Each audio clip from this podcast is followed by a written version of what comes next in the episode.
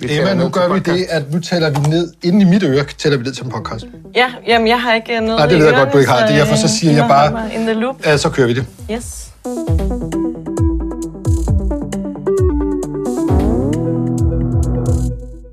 Så er der ingen kommentar. Så er der ingen kommentar. Øh, vi er samlet i et studie, hvor vi ikke plejer at sidde jo. Det bliver jeg jo nødt til at sige. Vi sidder i Ekstrabladets øh, tv-studie, hvor vi jo lige nu, altså ikke lige nu, men lige før, følger øh, afslutningsdebatten i øh, Folketinget. Og øh, Vi er rykket lidt fra specielt. studie 8 til studie 1. Ja, nu er det studie 1, ikke? nu. Og øhm, ja, altså meningen med den her podcast er jo at tage fat i alle de historier, hvor at politikerne har ingen kommentar. Det kunne jeg godt holde et eller andet langt foredrag om, hvor irriterende det er, at politikere ikke vil svare. Men må jeg ikke i stedet for indlede det med et eksempel? Jo. Fordi Joachim, øh, du har jo bidt meget i, øh, at Venstres Carsten Lauritsen har kaldt Venstres nuværende politik på elbilområdet for Galle Mathias Ja. i en bog. Var det fuldstændig Galle Mathias?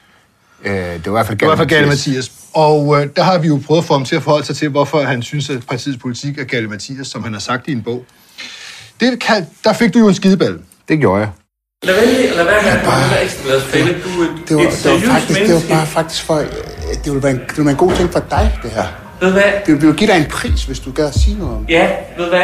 Det, jeg er For en af dem, der af, at du går i den der ekstra glas fælde. Du vælger at respektere Ja, okay. det. Ja, ja, okay.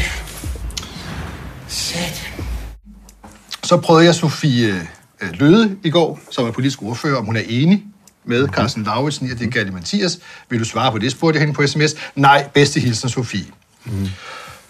Så spørger jeg så hende, altså personligt i lige måde, Sofie, men fagligt, har du her på falderæbet et forslag til, hvordan vi så skal finde ud af, om I synes, at forslaget af jeres politik er Galle Mathias? Fordi Joachim og mig er ved at løbe tør for idéer til, hvordan vi skal opklare det. Ja. Eller skal vi bare opgive det, spurgte jeg hende. ikke? Jeg har svaret dig, skriver hun, men Smiley svarede stadig nej. Det vil altså sige, vi kan simpelthen ikke få at vide, om regeringen, eller undskyld, om Venstre synes, at, at øh, det er Galle Mathias, det de selv går ind for Nej. på et bilområde. Nej. Og det er derfor, vi har lavet den her podcast. Det er det. podcast Joachim B. Olsen, politisk ja. kommentator på Ekstrabladet. Mm-hmm. Og Emma Bus, producer, redaktør, alt muligt er du i virkeligheden, øh, der binder alle enderne sammen. Journalist. Ja, ja, selvfølgelig, det giver sig selv. Superjournalist. Uh, og i dagens program har vi også taget fat i noget, hvor det har været svært at få kommentar. Og det er Simon Kollerup. Ja. Nu præ- præsenterer jeg bare lige emnerne. Simon Kollerup, erhvervsministeren, har haft uh, tand uh, for tunge i, i lang tid. Mm-hmm. Uh, så skal vi vende Mette Frederiksens uh, bog her, øh, der lige er kommet, der hedder Det første år. Mm-hmm. Der siger hun noget meget, øh, øh, der fremgår noget meget spændende, nemlig at hun undlod at sig coronateste, selvom hun havde mm. flere symptomer. Og så har vi et lille bolsje til sidst. Et lille, en, en særlig måde at afvise at svare på spørgsmål på. Det er faktisk også Mette Frederiksen med en særlig øh, hent, altså et særligt udenomsvar. Mm. Øh, den må vi gemme, den må I høre øh, øh, øh, senere.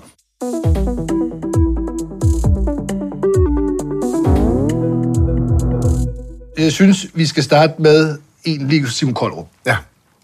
Han har gjort sig bemærket. Grunden til, at jeg egentlig lagde mærke til det, øh, at han ligesom havde undvidet svar, det var fordi børsens politiske redaktør, han hedder Peter Søndergaard, og er, ved jeg, for jeg kender ham, en meget rolig mand, en savlig mand. Han, han. rasede på Twitter i sidste uge over, at han simpelthen ikke kunne få erhvervsminister Simon Koldrup til at stille op til noget som helst. Og øh, det var både det her med, at han synes, staten skulle garantere noget boliglån i udkantsområder, men det var også det her med bankernes negative rente, som han jo mente var udtryk for grådighed. Ikke?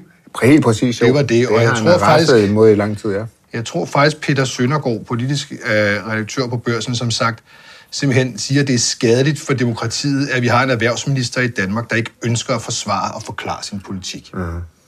Og når han Så højt skruede han sig op. Ja, og han Og- er og det sagt hører til sjældenhederne. Ja. Så øh, du har også interesseret dig for Simon Koldrup, og du har været inde og konfronteret ham ja. på Christiansborg, ikke også? Ja. Men kan du ikke prøve at ligesom tage den fra, fra toppen af, den her med bankernes grådighed, øh, Joachim? Jo, altså der sker jo det, som mange nok er blevet opmærksom på, at øh, renteniveauet er meget lavt i Danmark, og det fører til, at øh, det er indlånsrenten op. Altså når, når, når, når bankerne sætter penge over i Nationalbanken, så skal de betale negativ rente. De skal betale for penge stående. Den øh, øh, udgift, den overhælder de så på bankkunderne, som også skal betale for at have deres penge stående. Og det har Simon Koldrup været meget, meget vred over og kaldt det for grådighed og øh, mod almindelige lønmodtagere også. Og så er det, jeg bliver lidt, øh, min interesse den bliver lidt vagt, fordi Arbejdernes Landsbank er jo ejet af fagbevægelsen. Aha. Øh, og de skal jo varetage lønmodtagernes interesser, og bestyrelsen i Arbejdernes Landsbank, den er fyldt med de største fagforeningsbosser. Det er Claus Jensen fra Dansk Metal, det er Fødevareforbundet, Lisette Rigsgaard øh, hoved fra hovedorganisationen. Altså Kollerups normale venner. Ja, ja, ja. Og for bordenden ja. er det hele. Der sidder Per Christensen, øh, formand for 3F, og altså er bestyrelsesformand i Arbejdernes Landsbank.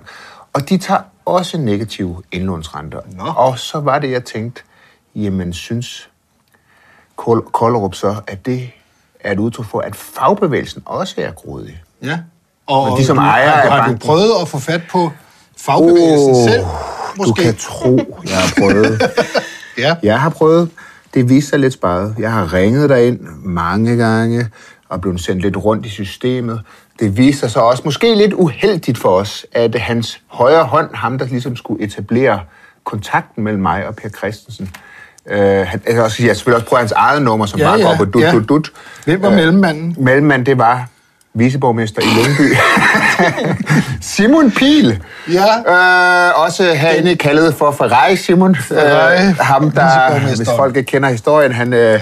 Lånte, lånte en Ferrari øh, for meget, meget billige penge. Øh, og Ja. det skrev vi lidt om af en eller anden grund. Han var simpelthen ham, der skulle skære under, så Ja. endte det i nul. Ja, så der Men kom du har ikke også noget. prøvet ham selv. Jeg har prøvet ham selv. Og mange gange, mange skrevet mange sms'er. Du har jo øh, været ingen tæt på en knækket mand. Ja, øh, ja, jeg har virkelig hele den været op sidste og, uge. op og køre. Det, øhm, Men det er åbenbart nemmere at få fat på paven. Ja, okay, det er ikke lykkes. Men det er jo ikke det samme, som vi giver op. Nej, nej, og det er jo det, og det er jo det, vi også skal huske. Ja, vi ja. bliver jo bare ved sådan set, selvfølgelig, ikke? Øh, men, men det synes jeg faktisk er meget godt øh, et spørgsmål. Hvis han skriver ud, bankerne, der tager negative renter, er grådige, Ja. ikke? Og så gør Simon Kollerup og Socialdemokratiets gode venner i, i fagbevægelsens øh, bank, Arbejdernes Landsbank, faktisk det. Ja. Så dit spørgsmål var jo egentlig meget simpelt til ham. Ja, ja, bestemt. Men er det, altså, jeg tænker, alle andre banker gør det. Er der Ja. noget odiøst i, at Arbejdernes Landsbank også gør det? Øh, Egentlig ikke. Altså, og det er jo ikke... Det, jeg interesserer mig mest for det, fordi at øh, Kollerup jo har talt øh, og beskrevet det som grådighed over for almindelige lønmodtagere. Mm. Og derfor synes jeg bare, at det er lidt sjovt, når, når, når fagbevægelsen, som hvis opgave det jo er at, at, at sikre gode vilkår for almindelige lønmodtagere, og det, er- det er altså 3F, altså fagforbundet for de ufaglærte, som øh, ligesom sidder i bestyrelses Yes. derinde, at de altså også har en politik om, at almindelige lønmodtagere øh, skal betale negative renter i det, i det nuværende renteniveau.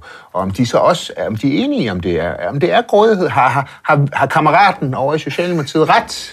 Der er jo et særligt forhold mellem Socialdemokratiet og Ja, fagbevægelsen. ja. Det er jo, det er jo, Men skal, skal vi ikke høre, om du øh, på dit udmærkede spørgsmål, som jo er meget simpelt, øh, bare lige få ham til, og, om han også kan sige, jamen, er det er fagbevægelsen, er de så også grådige? Ja. Det var vel dybest set det. ja. Ja, fordi Ja. du fangede ham jo inden Ja, så tog jeg jo ind på Christiansborg i går, hvor, og, hvor vi må sige, og give ham en gave, der fik vi faktisk 5-6 minutter til at stille spørgsmål. Han stillede op over for de medier, der var mødt frem der ja, Ja. Øh, på gangen, og, øh, og det er jo så det, der var efterlyst. Jeg vil så sige, der er jo forskel på at stille sig op på gangen på Christiansborg og svare noget i fem minutter og, og gå. Altså, men han kan jo altid gå. Han kan jo altid, eller presse øh, og passer, han kan jo altid sige, så har vi ikke mere tid. Det kan Okay. vi altid gøre. Det er jo Ja, noget ja. andet at give et er interview Så kunne vi med måske- en avis, der har researchet og som har alt muligt på plads. Det er jo noget andet. Ja. Men dog alligevel nogle svar. Skal vi ikke høre, om Simon Kollerup øh, var i stand til at sige det om Jo. Arbejdernes Landsbank, som han har sagt om alle andre banker? Jo, og man kan, sige, man kan roligt sige, at det gik jo væsentligt bedre end dit interview med Carsten Lauritsen. Det må man sige. Jeg var Du meget, du er meget mere i opsat træning. på, at det skulle være en engangsforseelse. Hold da op. Ja, men lad os høre det. Jeg synes, det var fremragende med Carsten Lauritsen, men okay. Nu håber jeg, det du Du kalder det for et udtryk for grådighed over for almindelige lønmodtagere. Arbejdernes Landsbank, som er ejet af fagbevægelsen, kører også med negative renter. Er fagbevægelsen grådig over for almindelige lønmodtagere?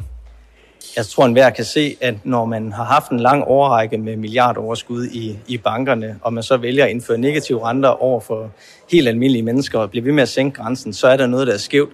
Det har jeg sat nogle ord på, det står jeg ved, øh, og jeg synes, det er en rigtig vigtig debat, vi, vi har øh, lige nu, fordi den handler om rimelighed på den ene side, og så handler den også om noget mere økonomisk tungt, nemlig om tilliden til vores Men, finansielle... fa- men fagbevægelsen er så også grådig over for almindelige lønmodtagere. De ejer en bank, de tager negative renter, der rammer helt almindelige lønmodtagere. Var det ikke dem, de skulle beskytte? Jeg konstaterer bare, at der i den finansielle sektor er blevet leveret flotte milliardoverskud igennem en årrække, og derfor er, stiller jeg det åbne spørgsmål, er det virkelig kunderne, man skal blive ved med at udfordre og lægge negative renter på ved at sænke grænsen? Øh, nu er grænsen kommet ned på 100.000 kroner. Det er gået meget hurtigt øh, med, at den er kommet derned. Derfor har jeg øh, følt et behov for at sige meget klart på vegne af tusindvis af danskere, grænsen er nået nu, nu skal vi ikke længere ned. Men din kritik er altså også myndet på fagbevægelsen. Det kan man godt konkludere, ikke? Altså, jeg ser på hele den finansielle sektor og, øh, og øh, glæder mig over de steder, hvor der er konkurrence. Jeg glæder mig over de steder, hvor der er institutter, der tager et ansvar, men ser desværre også en, øh, en finansiel sektor over en bred kamp, som har flyttet grænsen ned på de 100.000 kroner. Ja, det var jo ikke noget klart svar. Nej, jeg, synes, jeg synes, spørgsmålet var forbilledeligt klart. Ja, Ikke? Men hvad med svaret? Ja, nu har jeg selv skrevet den her. Øh, jamen, er fagbevægelsen så ikke grådig? Var det ikke, skulle de ikke, er de ikke grådige over for dem, de var sat til at beskytte? ja. Jeg konstaterer bare, at jeg har stillet et åbent spørgsmål. Og ikke meget for. Jeg vil ikke sige, nu fandt jeg lige hans gamle Facebook-opslag, hvor det hele startede. Grænsen for, han skriver jo, jeg er Hassan-typer, altså det vil sige, caps lock er hamret i bund. Ja. Grænsen for negative renter i banken er nået. Det lyder ikke som et spørgsmålstegn. Altså, det Nej. lyder for mig ikke som at stille et åbent spørgsmål. Nej. Det, det det gør det virker altså ikke. som om, at det burde være ret nemt at sige ja. Altså de banker, som tager negative renter, Ja. de er grådige, det er det, han har sagt. Så er den her bank vel også grådig. Hvorfor kan han ikke få det over sine læber? Jamen altså, det kan han vel ikke, fordi at... Ja, det er og, et godt spørgsmål. Og så synes jeg, og så synes jeg, at der er et eller andet over det her med, at jeg konstaterer, altså, jeg konstaterer bare, at jeg har stillet et åbent spørgsmål, og det er en rigtig vigtig debat. Det, det startede ikke som noget åbent spørgsmål. Det startede med altså, store bogstaver Meget og konkret. udråbstegn. Det kan ikke blive ved på denne her måde. Grænsen for negative renter er nået. Hvilket overhovedet ikke er noget spørgsmål. Det er en konstatering. Det er en konstatering, ikke? Øh, men jeg ved ikke, om man skal tolke, at han er på tilbagetog på det, eller om han siger, jeg har bare rejst en debat. Men, øh, Men han snakker jo om altså, den finansielle sektor som helhed. Ja. Siger han så ikke dermed også? Jamen altså, der det skal tænkte jeg også lidt. Altså, jeg, jeg tænkte også, kan vi ikke bare konkludere ja? Ja. Simon Koldrup synes, at fagbevægelsen er grådig. Ja. Når- Du- i du det her konkret. Ja. Hvorfor kan man ikke sige det? Jo, men det er det, det, det, det, det, det man kan konkludere. Ja. Han Det kunne bare sagt det. Det kunne han altså ikke. Øh, Jeg synes, det var... øh, Han stiller op, som sagt, og øh, du stiller spørgsmål til ham, Ja. og han svarer, og det er jo godt, men selve svarene var altså ikke rigtig noget, synes jeg, der var værd at skrive hjem om.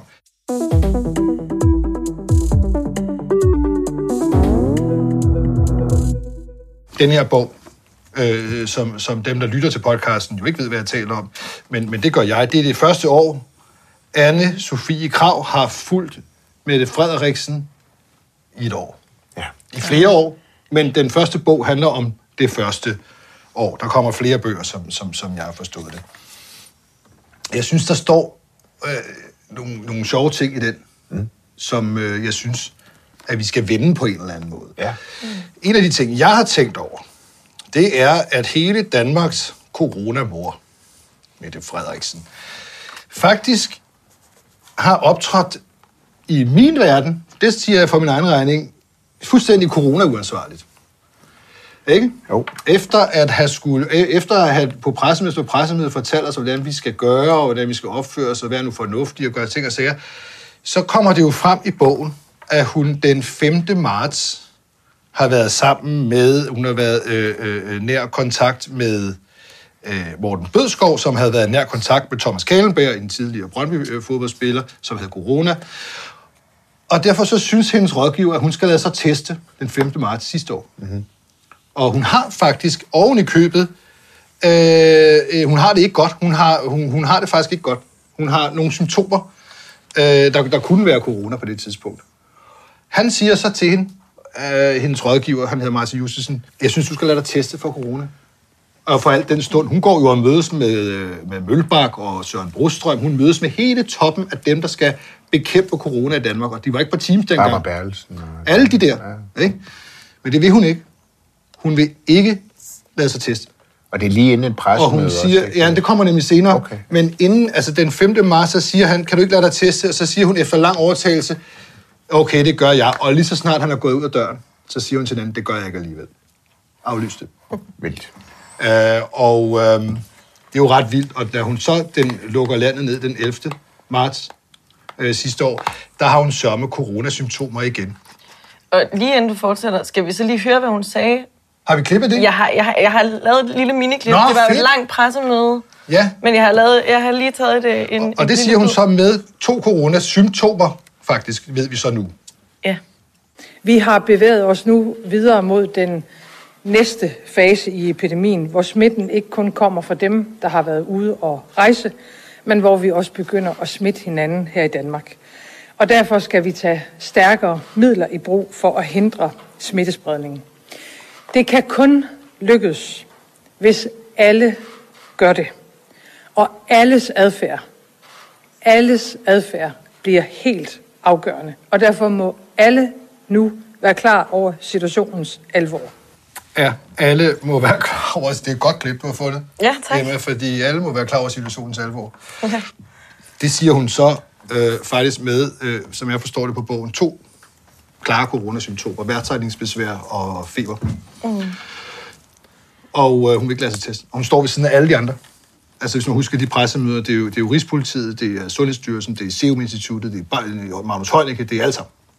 Og, og på det her tidspunkt, hendes forsvar er jo, at, at der mangler test på det her tidspunkt, men det ændrer jo ikke på, at anbefalingen på det her tidspunkt er, at har man symptomer, skal man lade sig teste. Det skal man. Og øh, det grund til, at hun ikke øh, gør det, i hvert fald begrundelsen den 5. marts, det var, at hun var nervøs for, hvordan det ville tage sig ud. Tænk, hvis det blev ligesom opdaget, eller der kom snak om, at hun var blevet coronatestet foran for eksempel en socioassistent eller en sygeplejerske. Hun var bange for, hvordan det tog sig ud. Mm. Den stærke, stærke øh, kvinde i spidsen for Danmarks coronahåndtering, som man jo nok ikke kan diskutere meget med, om øh, coronating i Danmark gået godt af en eller anden grund. Mm. Hun er bange for vælgerne. Hun er simpelthen så bange for vælgerne, at, at, deres reaktion på, hvis hun havde fået en test. Det er jo jantelov i 7.000 Ja, Så en ting er, at de ikke vil lade sig vaccinere. Det kunne de så ikke på det tidspunkt, der er det er helt med på. Ja, ja. Men, men en anden ting er, at, at man så er så bange for vælgerne, at man ikke vil lade sig ja. teste. Hun lød sig teste dagen efter pressemødet, Okay. øh, den 12. marts. Men der kan man jo sige, i coronaens logik, det er for sent. Ja. Det er i hvert fald det, vi andre får at vide. Det er simpelthen for sent. Øh, det synes jeg er... Øh, det synes jeg er værd at dvæle ved, faktisk. Og det, det har politikken også dvælet ved. Øh, fordi jeg for eksempel spurgte Bente Frederiksen, om hun havde lyst til at svare på nogle spørgsmål. Om det egentlig ikke var fuldstændig uansvarlig coronaopførsel. Og hvordan man egentlig kan opføre sig på den måde, når man samtidig, som du øh, med de gode klip der, Emma, også får bevist, at hun står faktisk og siger til andre, hvad er nu fornuftigt. Ja. Husk nu at gøre, som der bliver anbefalet. Men hun tør sig ikke af en anden grund, og det var så åbenbart øh, frygten for vælgerne. Hun vil ikke svare på politikens spørgsmål. Og så prøvede jeg i går noget, der jeg godt vidste var meget, meget urealistisk. Jeg tog ind på Christiansborg for at prøve at finde Rasmus Horn Langhoff, mm-hmm. som er sundhedsordfører i Socialdemokratiet, for at høre, hvad udvise din chef, statsministeren, kritisabel corona-adfærd. Og øh, jeg mødte ham, og øh, det blev et nej tak til at svare på spørgsmål. Nå, for søren. Øh, og det er selvfølgelig ikke så overraskende. Men vi står, står vi i den situation, og det er jo det, vi nogle gange står i det her program. Folk vil ikke sige noget. Mm. Og hvad pokker gør vi så? Og så har jeg faktisk... Så kan vi jo gøre det, for mm. interview skal vi jo have. Vi kan jo ringe til nogen, der ikke er enige med Mette Frederiksen, mm. og, og høre den person. Hvad synes du om det? Mm. En form for straf. Mm. En form for sanktion over for dem, der ikke vil stille op. Man kan ringe til modstanderen og lave et rigtig vaskeægte medløberinterview. Ja. Fuldstændig. Altså mikrofonholder plus medløb. Ja. Det kunne vi jo gøre. Og der har jeg tænkt på Liselotte Blix fra Dansk Folkeparti, som vi kan ringe op. Hun hun har lige skrevet, at vi må godt ringe hende op. Og øh, et, et godt, et godt, hvad fanden, altså det er jo godt svært at lave sådan nogle mikrofonholder og noget. Jeg har tænkt på, at vi kunne spørge hende. Øh, burde hun ikke have lavet sig teste med det, Frederiksen? Altså, så kan hun jo angribe den anden. Det elsker politikere, ikke? Mm-hmm. Og øh, så kunne man spørge, Jeg skal også huske at spørge, om hun er mere tilføje, om hun vil kritisere nogle andre, mens vi har hende. Mm-hmm. Det er et godt medløb, Antje. jeg, øh, vi, vi prøver at ringe hende op, den gode Liselot.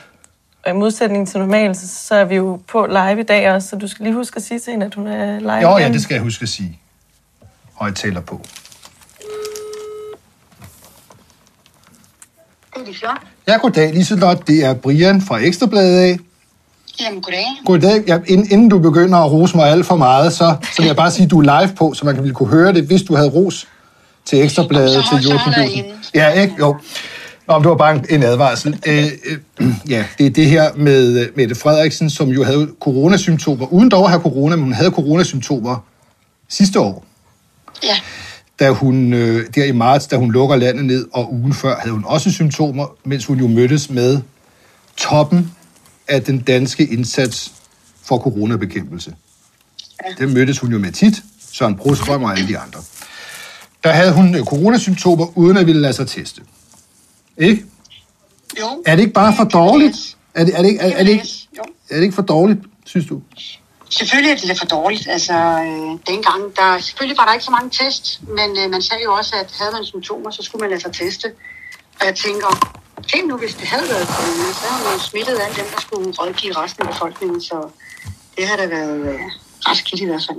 Ja, jeg, jeg, jeg kan jo huske, at du var jo en af dem, der var meget ops på corona i starten. Du, du, du, du, du ville jo ikke tage til, var det Israel, eller hvor du ikke ville tage hen, fordi du var bange for, at man blev smittet med corona. Du ville vel aldrig have gjort, som Mette Frederiksen har, har gjort her. Nej, altså havde der været øh, nogle test til rådighed, og man fik at vide af myndighederne, at man skulle lade sig teste, hvis man har symptomer, så gælder det jo både statsminister og alle mine borgere. Så selvfølgelig skal man gøre det, fordi problemet er jo, og var jo, at øh, coronaen kunne smitte rigtig meget. Det var grund til, at vi lukkede hele landet ned, så selvfølgelig skal man lade sig teste. Ja. Det synes jeg, du har meget ret i, faktisk. Altså, det, jeg synes, det er kloge ord. Øh, fordi det er jo ikke andet at gøre, end hvad myndighederne anbefaler. Det, det, det, det har du jo fuldstændig ret Så i. test dagen efter, øh, kan jeg læse mig til. Øh, men øh, altså, jeg kan da godt forstå, at det her med, at man som politiker og specielt statsminister er bange for at sige, at jeg skubber mig foran i køen. Men det havde jo endnu værre, hvis hun havde smittet rigtig mange. Det kunne være, at hun var superspreder, hvis det var, hun havde haft corona. Ja, god, po- Øh, så god man pointe. skulle foregå med Ja. et godt eksempel, og et godt eksempel er, at hvis man havde symptomer, så skulle man lade sig teste. Det Eller jeg- lade sig isolere. Ikke? Det er nogle gode pointer, synes jeg. Uh, og godt vi, godt, vi får det med. Hvad vil du spørge om, Joachim? Joachim B. Olsen er også med her på linjen. Ja, Skal hej? Joachim. Hej. Jamen altså, jeg har faktisk ikke... Altså, jeg synes, at det, øh, de spørgsmål, der er stillet, og de svar, der er givet, de... øh, Det er også, fordi det er så klare svar, ikke? ja. Er der nogen, du ellers svar. vil kritisere, nu du er her? Altså nogle andre nogen, uden øh, at vi spørger kritisk ind til dig? Er der nogen, du derude? Jamen, ja, altså det hele, det er jo, altså det hele, det her corona, det har jo været den her, øh, først sagde man en ting, og så sagde man noget andet, og det fortsætter åbenbart øh, stadigvæk nu her, med, vil man revurdere nogle vacciner. Så øh, regeringen fortsætter jo med at sige et og gøre noget andet. Ja, det er også, det er også for Så, øh, dårligt. Det, ja, det er vi ved at vende os til, men øh, hvis vi skal foregå med de gode eksempler, som borgerne har tillid til, så skal vi i hvert fald øh, gøre det, vi råder borgerne mm. til. det skal man. Er Kan, du, ja, er, du, er du i salen i dag? Jeg, har, jeg er lige kommet fra salen, fordi det er jo min formand, der lige har taleretten i øjeblikket, så øh, det skal Ja. ja. jeg selvfølgelig ikke. var det en god tale, han holdte? Ja, det formand. Ja, det ja. var faktisk Det også bogfører jeg her. i forhold til, at God øh, tale. havde øh, haft ja. nogle citater omkring, øh, omkring øh, de øh, Børnenes mødre, der var taget ned Ja. med deres børn og Ja. tilsluttede sig ISIS. Så det var også den her slingerkurs med, at man siger et og gør noget andet. Så, Han er rigtig god til at finde citater frem. En god Kan, kan jeg opsummere vores snak her øh, ved, at øh, Dansk Folkeparti arbejder til glæde og gavn øh, for den almindelige dansker, og i øvrigt også har et stift blik rettet på, at corona ikke må sprede sig. Ja, fuldstændig. Liselot, tak fordi du var med i det her interview. velkommen. Ikke? Det var sødt af dig. Vi snakkes. I lige måde, godt. Hej, hej, det var, hej, hej. Ej, det var god stemning. Det var god stemning. Hende får vi med igen. Øh, det kan jo godt være, at vi... Vi svigtede jo alle Ja, ja, ja, ja, ja. journalistiske standarder. Ja, nu skal vi lige øh, huske konceptet her. Det er jo, at, øh, at det her det var en straf til Dem, der ikke stiller op. Rasmus Langhår for ikke at vil svare på spørgsmål. Jamen, jeg, jeg synes også, det er noget af det, noget af det, som al kommunikationsstrategi i politik går ud på, det er jo selvfølgelig at gem dig til sagen er drevet over, og der er kommet en ny sag, vi alle sammen snakker om. Og derfor har man meget ofte ingen kommentarer. Det griber også om sig med ingen kommentarer, vil jeg gerne våge at påstå. Og øh, derfor så er det jo på at holde fokus på sager.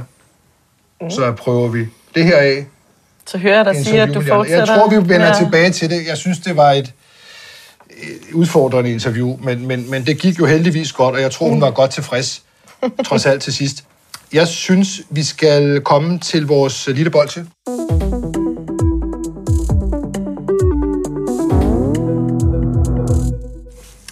Ja, vi har jo faktisk to små bolcher. Har vi to bolsjer? Ja, vi har både noget Kofod og noget Mette Frederiksen. Aha! Og, og, øh, og, og det bolsje, som, øh, som øh, det egentlig handler om, det er jo øh, Syrien. Øh, børnene i Syrien. Ja. Stort problem for Jeppe Kofod.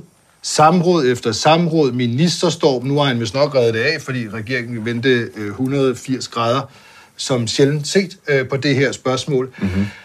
Men det startede jo med en afsløring i Ekstrabladet. En af de mange afsløringer i Ekstrabladet øh, om forholdene i de her lejre, hvor der befinder sig danske børn Ja. øh, af danske møder. Og en af afsløringerne gik jo ud på, at øh, der var planer om, øh, det var efterretningstjenesten, øh, Forsvarets efterretningstjeneste, der ligesom havde fortalt regeringen, eller havde fortalt videre i systemet til ministerierne, at øh, 350 øh, børn øh, var i risiko for at blive smuglet ud af lejrene og gjort til øh, små terrorister et andet sted. Og det blev Jeppe Kofod så på et samråd spurgt til, og han siger, benægter, han benægter, jeg kender intet til 350 børn, der skulle være smuglet ud. Det har jeg aldrig hørt om. Hvor der jo så er nogen, der stiller ham det meget logiske spørgsmål. Øh, Okay, du kender så ikke lige præcis tallet 350. Præcis. Men kender du andre tal? Eller kender du i det mindste fænomenet, at det var, var du blevet oplyst om det? Og så er det, at, at hans plade ligesom går lidt i hak, Jeppe Kofod. Det er lige præcis det, Ikke? ja. Og så ender det med, at han hele tiden benægter det præcise tal 350. Lige præcis. Og øh, så her, hvad, det har været sidste uge, ikke? Mm. at øh, en af vores journalister, der har været med til at, øh, at afdække hele den her Syrien-sag. Magnus Mio, ja. Han øh, tog en tur ind på Christiansborg, og så fulgte han jo faktisk bare efter Jeppe Kofod til alle hans møder. Jeg, jeg håber, vi også lægger videoen op af det her, fordi det er, det er simpelthen rigtig sjovt at se. Øh, men han prøver simpelthen at spørge, om Jeppe Kofod kender til det her fænomen. Ja, Vi kan lige høre det, så ja vi os da snakke om det det. Lad os bagefter. da høre det. Jeppe Kofod, har du tid til et hurtigt spørgsmål? Jeppe, har du tid til et hurtigt spørgsmål? Jeppe, et hurtigt spørgsmål? Jeppe, har du tid til en kort... Et hurtigt spørgsmål, Jeppe? Jeppe, var du orienteret om fænomenet, at islamisk stat udsmuglede børn fra de syriske lejre? Nu ved vi til spørgsmål, og jeg har simpelthen ikke tal på, hvor mange gange jeg har svaret på spørgsmål Nej, men du har kun svaret de specifikke tal, hvor du oplyst om fænomenet, Jeppe. Ja, og der går han så ligesom han har Ja, gjort han er et stykke af væk fra mikrofonen der, kan vi høre. Ja, det er han nemlig. Jeg har slet ikke tal på, hvor mange gange jeg har svaret på det spørgsmål. Det har jeg ikke tal på. Nej. De 350, det har han tal på. Ja. Men han har ikke tal på det andet. Øh, men han svarer jo, og det er jo det, der er problemet. Han Ja. svarer jo det samme, uanset hvad spørgsmålet er. Præcis. Jeg kender ikke til 350 specifikt. Og så kan man næsten få lyst til at bare gå efter ham. Det, det, det ved jeg også, Magnus har da overvejet på et tidspunkt, og simpelthen bare spørge om alle tal. Ja. Til 309. Var det et? 349, Var det to? Var det tre? Var det fire? Ja. På et tidspunkt, man ramte, hvis han ikke vil svare på fænomenet, så er det, må det jo være et konkret tal, han går og tænker på. Og det er jo Ja. fordi, at det, det skal man jo huske, det er sådan et kendt politikertræk, det her, at, at Ja. du svarer til noget helt, helt konkret, altså at det er, ligesom, det er, det er bogstavet, altså spørgsmålets bogstav, man forholder sig til, ikke til ånden i spørgsmålet. Nej. Ja, så Og- de og- afviser på teknikaliteter. Præcis. Må jeg tilføje, øh, han har sagt det på et samråd, han kender ikke til tallet 360. Derfor er det lidt et problem for ham, et lidt større problem, hvis han bare har sagt det til en journalist en tidlig morgen mm-hmm. øh, på DR. Øh, øh, øh, han bare siger 350. Han har sagt det, han kender det ikke, og derfor holder han stadig fast i lige præcis det tal. Mm-hmm. Mærkeligt. Ja. Men som jeg forstår Magnus, så kender ham ret, så, øh, så går han videre. Ja, men det, Ikke? det, det gjorde han. Hvordan? Jamen, han prøvede jo at fange øh, Mette Frederiksen på en, må man jo også anerkende, en sovens dag. Ja. Ja, Øhm. ja. Hvilken dag var det? Det var lige kommet frem, at øh, Paul Slytter er afgået ved døden. Ja, han døde der, ja. Altså, det, det kom frem der, ja. Øh, og der er simpelthen der er legnet op med nogle mikrofoner inde på Christiansborg, og Magnus han stiller sig så, altså man, man bliver jo desperat, når man ikke får de her svar. Mm-hmm. Så øh, han prøver jo lige at få, øh, få fat på Mette Frederiksen. Og må jeg tilføje til det? Ja. På det tidspunkt, da han møder hende, fordi Magnus er en rimelig mand, Ja, der har bestemt. hun sendt en pressemeddelelse ud med mindeord. Hun har fortalt DR, TV2, de store tv-stationer. Hun har givet sine mindeord på den måde, så de har deres lydbider, de kan gå videre med på den måde. Og så kommer han. Det, det er jo det, der ligesom er rammen. Så kommer Magnus Og det er efter først det. bagefter, Ja. og, og alt foregår meget roligt. Ja, godt. Ja, Lad os da lytte. lad os lige høre det. Og øh, der er kun grund til at, at vise respekt, og i øvrigt også at takke for den store indsats, øh, vores styrker har gjort. Jeg vil gerne spørge ind til de danske børn i syriske lejre. Så vi holder os øh, til vores i dag i respekt. Ja, jeg ved ikke, om man kan høre det. Igen er vi lidt langt fra. Men hun siger jo, jeg tror, vi holder os til Paul Slytter i dag af respekt. Af respekt. Ja. Af respekt for Poul Slytter vil jeg ikke svare på nogle kritiske spørgsmål. Af respekt for en, en afdød politiker, som jeg netop har givet mindeord til, mm-hmm. vil jeg ikke svare på spørgsmål Nej, så er der helle. om Syrien. Det var mærkeligt. Ja, jeg har aldrig hørt, at det er sådan en øh, fast tradition eller kutyme på Christiansborg, at øh, den dag, hvor en tidligere statsminister dør, der kan man ikke svare på nogen kritiske spørgsmål. Der kan man simpelthen ikke arbejde. Du kan ikke arbejde på den dag. Men er det, er det fair nok, eller hvad? Er, er, det, er det en fair undskyldning at bruge? Nej, det synes jeg ikke. Nej, det synes jeg overhovedet ikke. Øh, Ikke for at være urimelig, men jeg siger bare, at øh, hun havde jo givet mindeordene. Hun havde skrevet dem ud, hun havde givet sine soundbites, hun havde talt sig helt ud. Så, det, så kan man jo også komme videre. Hun er jo statsminister, hun er jo ikke en nær pårørende. Øh, på den måde. altså- Hun kender ham selvfølgelig, hun har da mødt ham, det er jeg da godt klar over. Men, men man kan jo ikke som statsminister så sige, min funktion er aflyst i dag.